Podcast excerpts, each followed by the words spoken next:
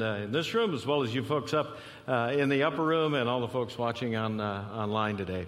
We uh, continue in our series today, uh, Seven Questions God Can't Answer. And remember, we're looking through some questions uh, that Jesus asks, and they are questions that should cause us to pause, to reflect, and they're questions that call us for, for a response. And today's no different. when we look at the question, Do you want to get uh, well. Uh, today's question uh, comes out of the Gospel of John. It takes place in the fifth chapter. Remember, the Gospels uh, are those uh, New Testament books that are the collections of Jesus' words and his deeds.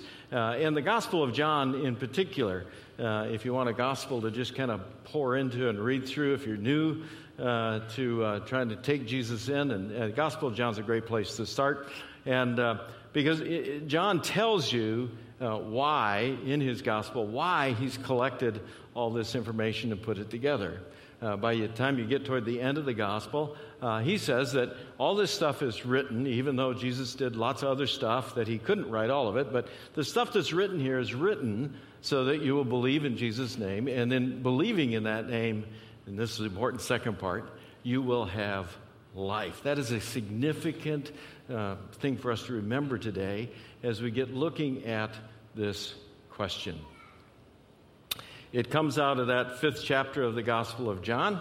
Uh, Jesus is in Jerusalem, it tells us, uh, and he is there for one of the Jewish uh, holy days. What's interesting is uh, it doesn't tell us which one, and uh, for John's purposes, it doesn't really matter. Uh, the experience itself speaks loud and clear. It's everything that we need. So he just says, listen, Jesus is in Jerusalem. Uh, it's one of those jo- uh, Jewish uh, holy festival days, uh, which means that Jerusalem is full of people. It means the temple is full of people. It means there is worship going on, there is sacrifice going on.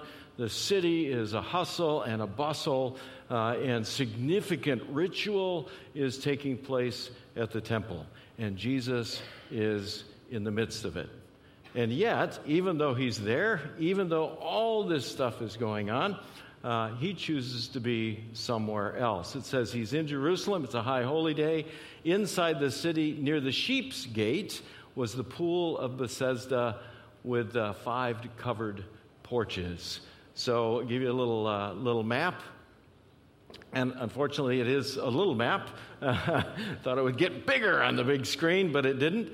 Uh, but what they're talking about, try to help you out here, uh, is the Sheep's Gate is right in here. Uh, by the way, if you go with me on 2020 uh, to Jerusalem, you'll go there. The Sheep's Gate is right there, and you see these little boxes here. Uh, those little boxes represent pools. And one of those pools is called the Pool of uh, Bethesda. It's actually two pools side by side that pour over uh, into each other. And those pools were there uh, for, for cleansing. Right? Uh, some think maybe even the, the, the, before they brought the sheep in through the sheep's gate, they used the water from the pool to, to cleanse the, the sacrificial lambs. Not sure about that, but what we do know uh, is that if you were a pilgrim and you were a traveler and you were coming to Jerusalem on one of those high holy days and you wanted to go to the temple, the first thing you did before you went in was you got cleansed by going through these pools. And so they are there for spiritual cleansing, right? You went through, got the dust off your feet, but more than that, you got spiritually cleansed and ready so that you could actually go in and enter the experience uh, at the holy place uh, of the temple. Uh, now, John tells us that these pools uh, were there and did something else. These pools existed, and John tells us that crowds of sick people, blind, lame, and paralyzed, lay on the porches. So there's these two pools outside the city gate, outside the sheep's gate, and all the lame, the sick, the paralyzed, anybody with any kind of frailty would come and gather day after day after day at these pools right outside the city. Now, if you've got your Bible open or you got your app open and you're looking right now at John 5, you're going to notice one of the most unusual experiences that you're going to find in the scripture. Uh, it's not just the experience we're going to talk about today, but if you're looking at your Bible right now, you're going to find that you're going to start reading the Gospel of John, chapter 5, and you're going to read verse 1, you're going to read verse 2, you're going to read verse 3, and then you're going to read verse 5. What do you suppose is missing? Amazing. Verse 4. Heard about that happening in the Bible before? Kind of an amazing deal. It goes verse 1, verse 2, verse 3, verse 5. And all you get is a little footnote or a little asterisk in there. Why is that? Well, the earliest manuscripts of the Gospel of John don't include what's become verse 4. They're just not in the earliest of manuscripts. That apparently some scribe along the way who knew the experience or the story of what we're going to look at today decided it was absolutely vital and important for anybody who would read John's, gospel to understand why this is so significant. Why it was so significant to not just leave it that, well, there at the pool, all of those folks gathered the sick, the lame, and the paralyzed gathered there. And so the scribe added a conclusion to verse 3 and verse 4. Here is the conclusion to verse 3 and verse 4. They brought all the lame, all the sick, all the paralyzed, anybody with any kind of uh, uncleanness and fault. They brought them to the pools. They waited all day on the porches. They waited for a certain movement of the water. For an angel of the Lord came from time to time and stirred up the water. And the first person to step in after the water was stirred was healed of whatever disease he had. Get the picture? There is a crowd, there is a multitude, there is a mass of sick, lame, paralyzed, hurting, broken people who gather together. And every day they gather at the same pool, waiting, hoping that today might be the day. That today might possibly be the day that the waters stir and that they might possibly be the first one to get into that stirred water and have their life changed, healed. The text tells us one of those guys, one of this mass of paralyzed people, was a guy who was lying there and had been sick for 38 years. You know what that means, right? Gave you the number that means for 13,870 days, this guy every single day went and lied on those porches, lying on his mat, hoping, waiting that today might be the day. If he could just see the water stirred. Waiting, hoping that he would be the first to not only see the water stirred, but that somehow, somehow he could drag himself into that water and experience a change in his life. Every day for 13,870 days. That's all he did, and all he hoped for, and all he waited for. And how many days have you been waiting? How many days have you been waiting? For an emptiness, for a sickness, for a disappointment, for a frailty, for a sin, for a fault to be healed? How long have you been waiting for your sin and your brokenness to be forgiven?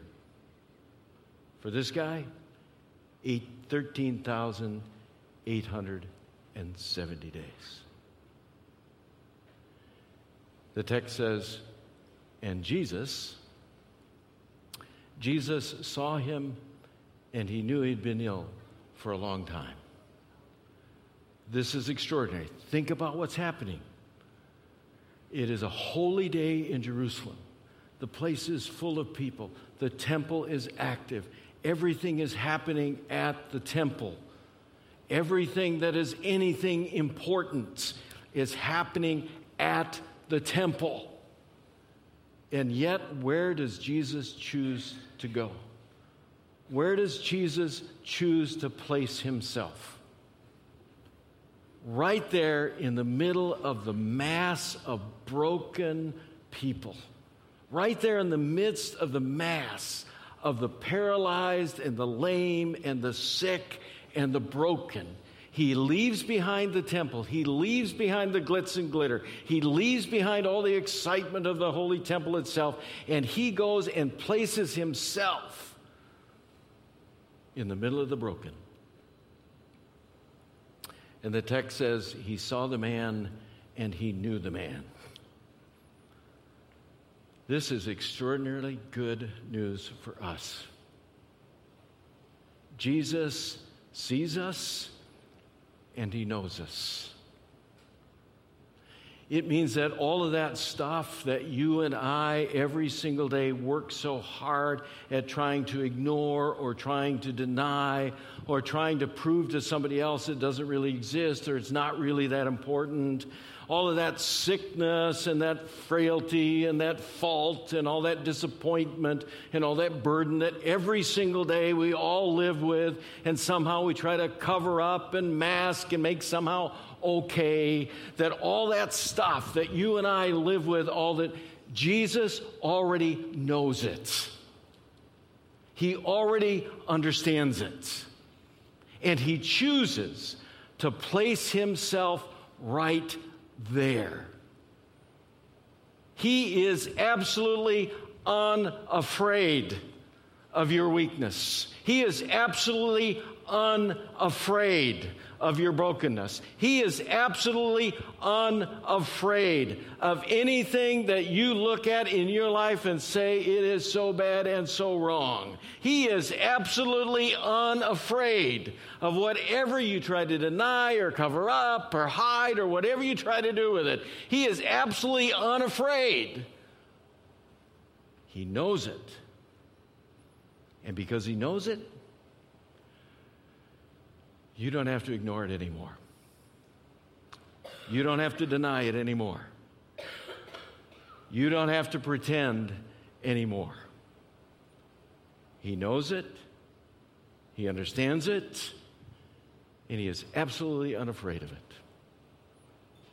This should not surprise us. The psalmist tells us, O Lord, you have examined my heart. You know everything. How much? Everything everything about me. You know when I sit down or when I stand up, you know my thoughts, even when I'm far away, even when they don't measure up. You know. He knows. Place yourself outside the sheep's gate. Place yourself by one of the, those pools and understand your weight is over. Because Jesus chooses to be there. And he sees the man, and he knows the man, and he goes up to the man, and he asks him the question Would you like to get well? Would you like to get well? Now, on the surface, when we first hear the question, it would be easy for us to say, Really? Uh, duh.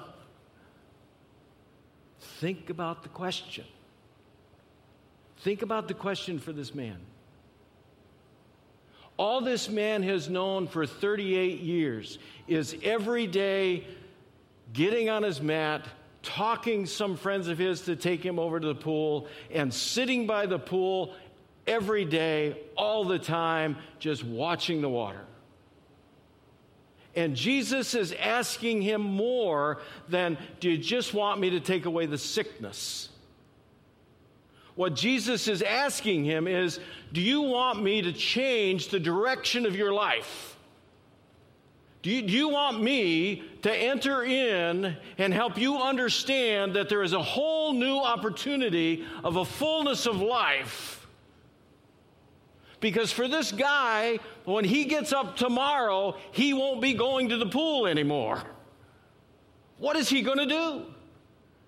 How is he going to get by? He can't beg anymore. He's been healed. How is he going to spend his life for the rest of his days? What is he going to do? What direction is his life going to go in? And will it make any difference to anyone else or have any element at all of glorifying God? Do you want to get well? Are you ready for your life to change? To give up all the sickness, the brokenness, all the stuff you deny, all the stuff you want to just cover up. Are you ready to face that and give all that up and enter into the opportunity of living completely different? Do you want to get well? The guy hears the question. In his brokenness, he hears the question and he says, I can't. I can't, sir, for I have no one to put me into the pool when the water bubbles up. Someone else always gets there ahead of me. The guy's response I, I, I can't right now imagine what else my life could become. I, I can't right now understand the fullness of what you're inviting me into.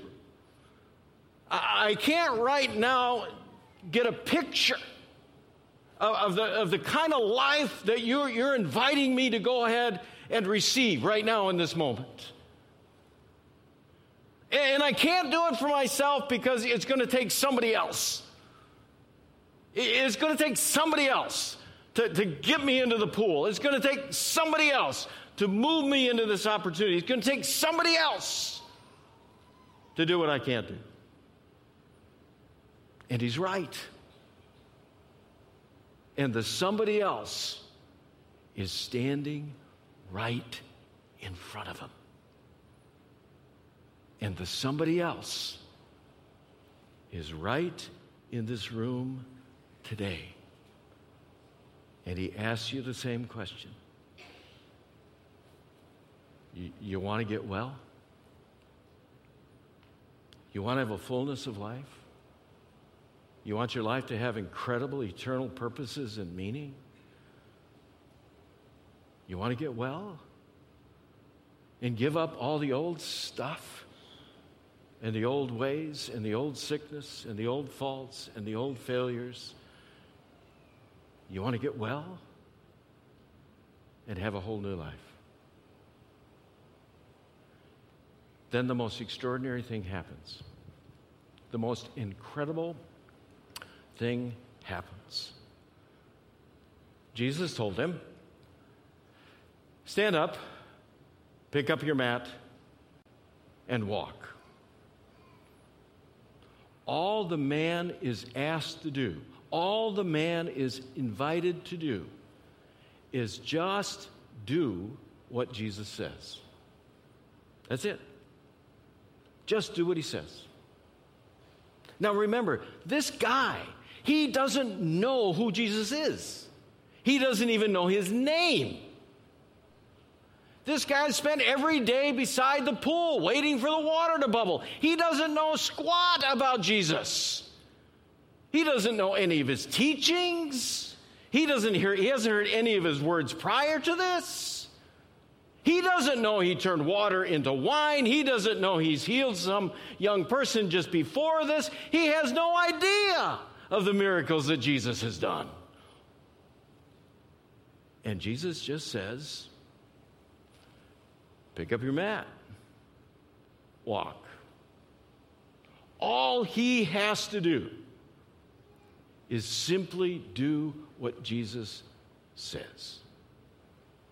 He doesn't have to give some big sign of faith. He doesn't have to speak Christianese. He, he doesn't have to quote the Bible or recite the Psalms.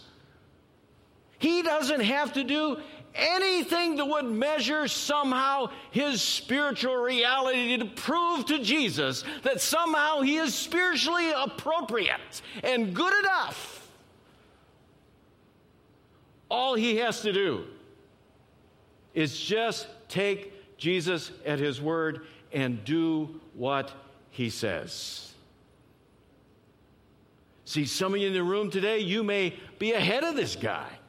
You may know Jesus. You may have known him for a long time. You may have faith that's been growing in him. But are you doing everything he says? You may be new. You may be like this guy. You may not know the power of Jesus. You don't have to. Just take the step to do what he says. That's it. Just step into it. Pick up your mat and walk. Now, here's what's really extraordinary the guy didn't have to do anything. And Jesus just goes ahead and heals him. Jesus, in his love for him, in his grace, in his goodness, Jesus, out of exactly who he is, in his character and his purpose, he just simply heals the guy.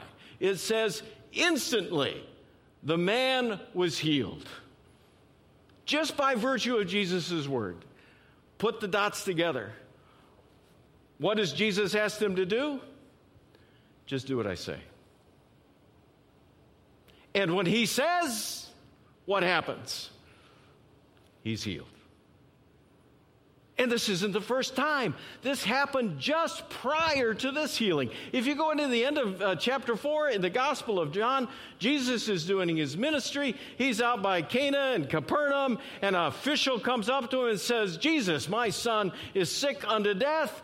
Only you can do anything about it. And Jesus says, Fine, okay, good. He's fine. Go home. The guy starts making his way home, and as he goes home, his servants come to him and they say, You won't believe this, your son is fine. It's incredible. And he says, Well, when did this happen? And he figures it out. It happened exactly when Jesus said, He's fine. And the boy that got healed was 16 and a half miles away from where Jesus was. All it took was His Word. Do you want to get well? Just do what He says. The guy gets healed, takes up his mat, and walks. The guy simply does the simplest of things. He just does what Jesus says. That's all. He just does what Jesus says. Later on, Jesus seeks him out. Jesus, in the Greek, it's real clear. Jesus intentionally finds the guy. He finds him in the temple. It says, But afterward, Jesus found him in the temple and told him, Now you're well, so stop sinning, or something even worse may happen to you. Translation Praise the Lord, he finds the guy in the temple, right? The guy's kind of getting it. And Jesus says, Okay, so you've stepped into my word. Now keep following it. Just, just keep doing what I say. Just, just step into my word and keep doing what I say, and, and I will continue to work and unfold the fullness of life that I have in store for you. Just keep doing what I say. Don't do what the world says. Don't do what the Pharisees and the leaders say. Don't listen to all the distracting voices. Just keep doing it. Keep doing what I say. Around here, the translation would be something like keep coming to church, keep coming to worship, make sure you're in the Word every day, get into a small group Bible study, get into Celebrate Recovery Make sure you start tithing. Just do what he says. His word always accomplishes the very thing it's spoken toward. And He is the only one that can bring you the fullness of life. The religious leaders try to confuse everything. They get all hopped up on a miracle taking place on Sunday, and the guy walking around with his mat, that's breaking the rules and not supposed to do that. There's going to be voices out there. If you just start living Jesus' way, there's going to be voices out there asking you, What are you doing? This is crazy. What do you think you're up to? Don't listen to the voices, just keep doing what he says. Don't listen to the distractions. There's going to be doubt that's going to enter in. You're going to read his word. It's going to say, listen, you got to do this. You ought to do this. The way to life is this way. Just keep doing it. It's a narrow gate. Just walk through the narrow gates. And there's going to be lots of doubt and temptation to just kind of, well, maybe not in this point. Maybe not in this case. Don't listen to the doubt. Do you want to get well? Just do it. Just do what he says. In response to all the confusion and all the distraction, Jesus says to all those folks, My Father is always working what? And so am I. Jesus is not going to stop working in your life. He is not afraid of your future. And He is ready to bring you a fullness of life that only He can bring. So, the questions for today Do you want to get well? No, I mean, I mean, do you really want to get well and have your life change, your marriage change, your family change, your career change, how you see yourself and understand yourself change? Do you want to understand? Do you really want to get well? Then just do what he says. Or if you're already on that path and you're growing and you understand everything we've talked about this morning, praise the Lord. But start looking around because guess what? There is somebody out there who is next to you and they're not in the same place and they're sick. And they're waiting for you to speak into their life and ask them a simple question to go into the sickness where they are, just like Jesus did, and ask them just a straightforward question Do you want to get well? Because there is a way. There is someone who is the truth, and there's someone who is the life. Let's pray. Father, we come to you today and uh, we ask this morning. We're so much like that guy by the pool with all our faults and our failures and our weaknesses. You know. Thank you for knowing. Thank you for freeing us from ignoring that and just being free to face it and deal with it, not alone, but with the power of your word. Lord, we want to get well. So speak into us this morning. Help us to just believe it, what measure of faith, whatever measure of faith we have, to just go ahead and do what you say and trust you above everything. Bring to us that newness of life, that fullness of life that only you can bring. And help us as we come to the table to receive you in the simplest of gifts of bread and wine and know the fullness of forgiveness the fullness of your love for us, and the fullness of the new life you won for us through a cross and an empty tomb. We ask it, Lord, in the precious name of Jesus. Amen.